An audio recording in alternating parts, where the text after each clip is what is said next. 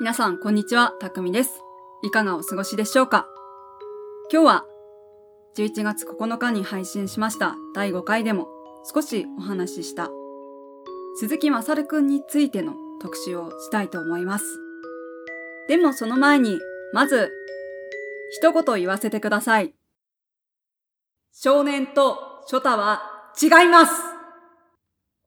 私の中でですけど、ショタというものはだいたい小学校3年生ぐらいまで、9歳とか10歳とか、そのぐらいまでで、少年はだいたい小4から、それからだいたい中3、高1、中3かな。中3までは少年と言っていいと思います。まあ、明確なね、定義的なのはあれですけど、だいたい年齢で分けるとそんな感じかなと思っていて、で、まあ、かの有名な名探偵コナン君はですね、まあ、中身は高校2年生工藤新一ですけれども、外見はショタですね。で、中身に関してなんですけど、高2だけど、彼は少年です。第1回鈴木まさるプレゼン大会第2回もやる予定なのかという、あれですけど、まあ多分そのうちやると思います。とりあえず第1回。というわけでまずは鈴木まさるくんのプロフィールについて改めて紹介したいと思います。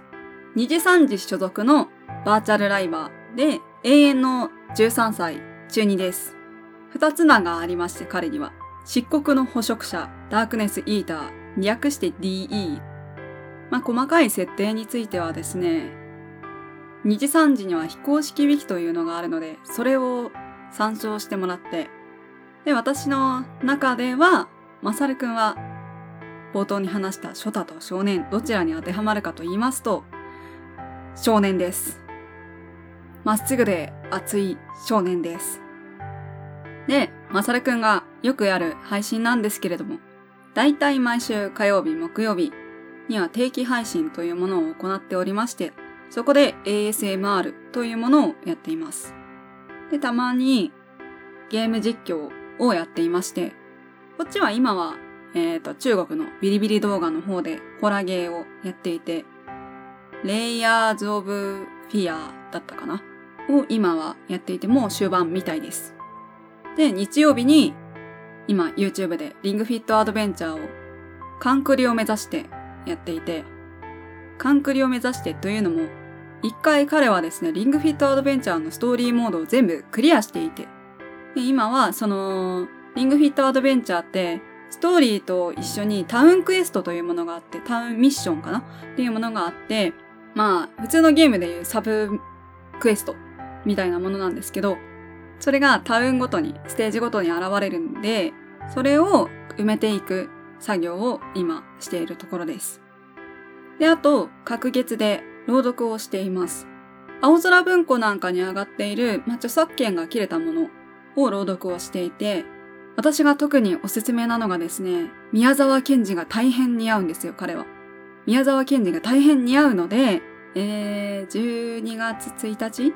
かな？に配信された、どんぐりと山猫、ど、え、私、どんぐりの山猫って書いてるけど、どんぐりと山猫だったと思う。どんぐりと山猫の回が大変おすすめです。一回でですね、まさるくんの優しい読み方と、いろんな役の演じ分けみたいなものが感じられるので、大変おすすめです。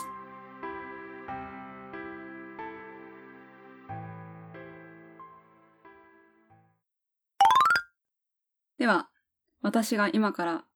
まさるくんのここを押しているというところを話したいと思います。1、まっすぐで負けず嫌いなところ。中二設定だからすごいひねくれてんじゃないのっていう人もいると思うんですけど、彼はですね、大変まっすぐな人間です。そして負けず嫌いです。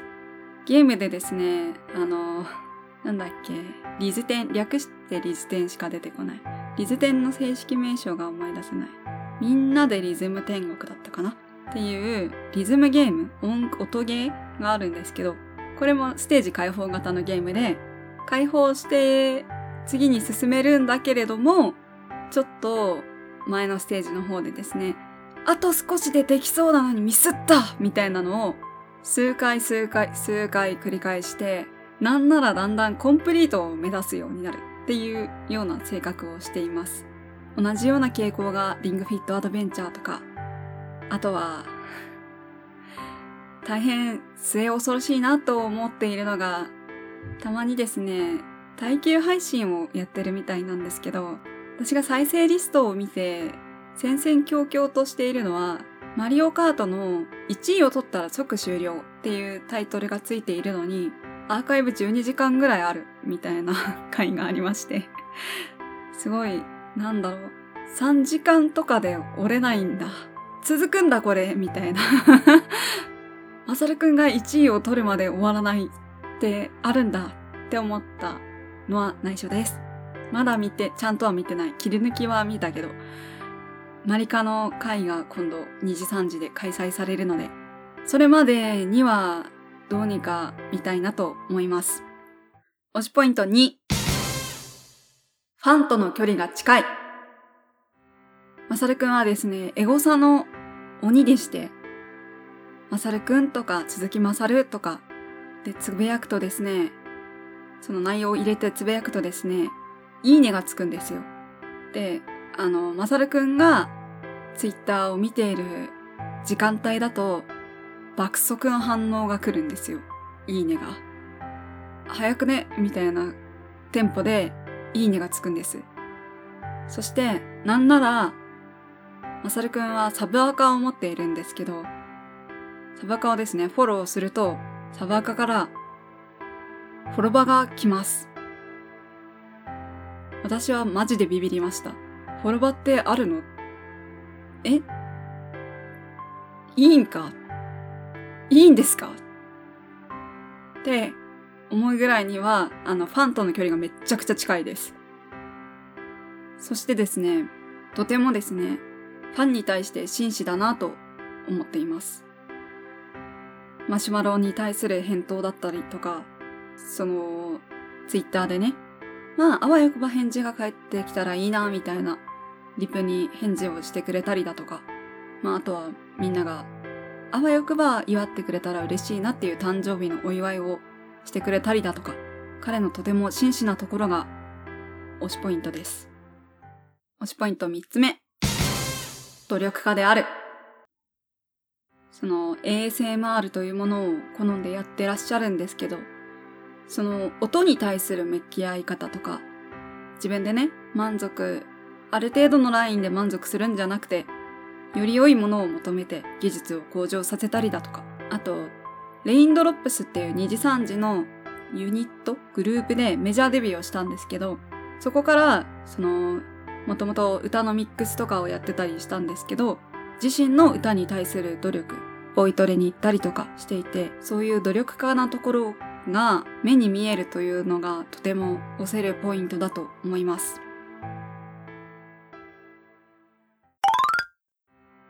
こっからは、えー、大体まさるくんにハマって1ヶ月ちょっとぐらいの新規的な新規勢が押すまさるくんのおすすめ動画についての紹介をしたいと思います。一つ目。まさるくんの YouTube の再生リスト。ふんわり鈴木まさるがわかるやつからですね、10分でわかる鈴木まさる。それを私は、えー、何回も見てます。なぜならですね、10分でですね、かっこいい、かわいい、負けず嫌い、足フェチの鈴木まさるの魅力が全て詰まっています。見るたびにニヤニヤする、かわいい、うん、うん、愛おしい、鈴木まさるに沼れる、そんな動画になっています。二つ目。最近ようやくちゃんと見ました。っていうか、今日エピソード0まで見ました。再生リスト、鈴木まさるになる物語。例えば1回の配信がファンとの交流場とか近しい距離でやるものだとしたら、これはですね、一つの作品です。一回一回のクオリティがとっても高くてですね、あんまりネタバレになるので多くは語りませんが、このストーリーの中でなぜ彼が鈴木まさるが永遠の13歳なのかということがわかります。個人的にファイナルエピソードはマジでずるいと思いました。あとですね、具体的な動画というわけではないんですが、まさるくんの動画を配信を見るようになって、私はですね、ASMR に対するイメージがガラッと変わりました。今まではなんか、YouTube に上がってくるものって大体スライムとか女性がやってたりとか、ちょっとエッチなイメージだったんですけど、まさるくんがやってるし、ちょっと興味はまあなくはないから聞きに行こうと思って、シャンプー会を初めて体験した時にですね、それはもう感動しましたよ。あのカチャカチャカチャカチャカチャ、っていう音が、私美容室のシャンプーがとても大好きなんですけど、あの美容室のゆったり感が味わえます。なんだろう、すごいリラックスする音が流れていて、何度も何度も寝た。あとですね、その ASMR の中で最近なんですけど、琥珀糖の回がどちらもおすすめです。2回目の方が、あの、音的にはよりいいかもしれません。本当に、あの、琥珀糖を食べたことありますか？琥珀糖って、外が硬くて、中がチュワチュルっとした感じなんですけど、自分で食べててもそこそこいい音がするものなんですね。カシャッ、チャク、もちもちみたいな。感じで段階が何段階か味わえる音なんですけどその音がですねいいマイクを通して近くでより強調されたそのいくつかの音がめっちゃくちゃいい音なので、もし咀嚼音が大丈夫なら、琥珀糖の回もおすすめします。あとは、あの、負けず嫌いって話はしたんですけど、リズム天国の回はどれも負けず嫌いを発揮していて、あと、そのリズムに合わせて出る掛け声がですね、独特で、なんかすごい可愛らしくて、見てるだけで楽しくなるし、やったことないけどリズム天国楽しそうだなと思っています。そして少年好き、ショタコンの民必見です。歌まさ会は絶対見てください。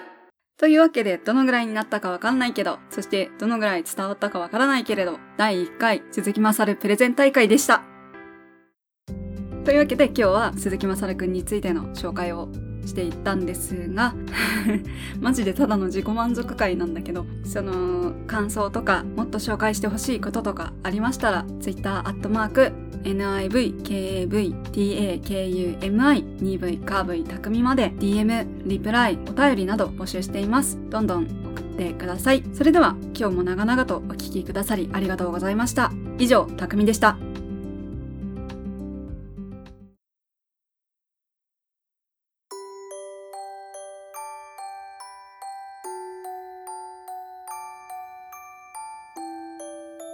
鈴木まさるくんへ。はじめに。これはあなたへの思いを自分の声で伝えたいと思った。一ファンの自己満足です。最初に鈴木まさるという人を見たのは、もう一年前のことです。当時私は VTuber というものに詳しくなく、まさるくんは数多くいる VTuber の中でリングフィットアドベンチャーをやっている少年という認識でした。私もその時、どうにかこうにかリングフィットアドベンチャーを手に入れて、プレイし始めていたので、まさるくんの配信を見た時は、こんなに長い時間やってるの、すごいなぁと驚きました。今でもすごいなと思い続けています。まさるくんに出会う前の私の話をします。夢を見続けてきました。ジブナイルダイバーや甘言葉の歌詞がぶっ刺さるくらいには何度も心が折れ、それでも諦めきれないくらいの私にとっては大きな存在で、ずっとずっと私の心の要です。でも、もう夢ばかりは見ていられない。現実を見なくてはいけないと。分かってはいても目を背けてきました。そうやって逃げてきました。そんな風に逃げている自分を心のどこかで嫌だと思いながら次の一歩が踏み出せずにいました。次に進むというのがこんなに怖いことだなんて私は知りませんでした。逃げて、なんとなくダラダラと過ごす日々の中、まさるくんの配信を見るようになりました。メジャーデビューをして忙しい中、ボイトレに行ったり、ASMR の技術面でも努力を欠かさなかったり、そんな頑張り屋のまさるくんの姿はとてもかっこよかったです。どんどん自分の中にまさるくんが好きだな、応援したいなという気持ちが膨らんで、絵を描いてみたり、ポッドキャストであなたについて語ったり、YouTube でオントロジーを歌ってみたり、自分の思いを形にするようになりました。そして、自分が思いを形にするということが好きなこと。そのためになら、今、どんどん新しいことに挑戦しようとしていることに気づきました。気がつけば私はいろんなことができるようになり始めていて、私ってまだ頑張れたんだと、ふと思いました。そして、じゃあもっと頑張れるなと思ったんです。この先、どんな結果になるかはわからないけれど、少なくとも逃げてばかりいた去年よりは前に進めると思います。改めて、まさるくんへ。頑張る私を思い出させてくれて、本当にありがとう。あなたが頑張っているから、私も頑張れます。でも、あんまり無理はしないでね。あなたの盟友、匠より。